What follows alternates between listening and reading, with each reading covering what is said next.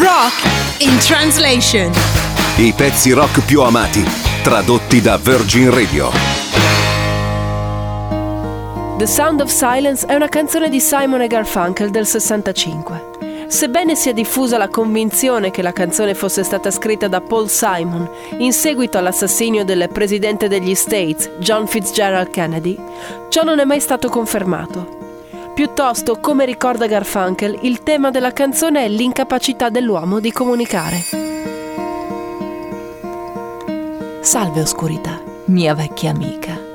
Ho ripreso a parlarti perché una visione che fa dolcemente rabbrividire ha lasciato in me i suoi semi mentre dormivo, e la visione che è stata piantata nel mio cervello ancora persiste nel suono del silenzio. In sogni agitati io camminavo solo attraverso strade strette e ciottolose nell'alone della luce dei lampioni, sollevando il bavero contro il freddo e l'umidità, quando i miei occhi furono colpiti dal flash di una luce al neon che attraversò la notte e toccò il suono del silenzio.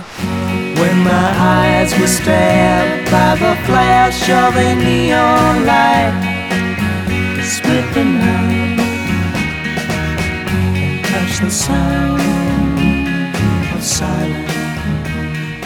E nella luce pura vidi migliaia di persone, o forse più. Persone che parlavano senza emettere suoni, persone che ascoltavano senza udire, persone che scrivevano canzoni che le voci non avrebbero mai cantato, e nessuno osava disturbare il suono del silenzio. Stupidi, dissi io, voi non sapete che il silenzio cresce come un cancro. Ascoltate le mie parole, aggrappatevi alle mie braccia in modo che io possa raggiungervi. Ma le mie parole caddero come gocce di pioggia e riecheggiarono nei pozzi del silenzio. La gente si inchinava e pregava al Dio al neon che avevano creato. L'insegna proiettò il suo avvertimento tra le parole che stava delineando, e quell'insegna disse: le parole dei profeti sono scritte sui muri delle metropolitane e sui muri delle case popolari, e sussurrò nel suono del silenzio. Simon and Garfunkel, The Sound of Silence.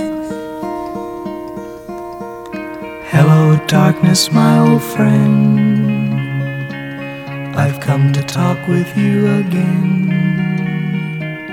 because a vision softly creeping left its seeds while I was sleeping, and the vision that was planted in my brain still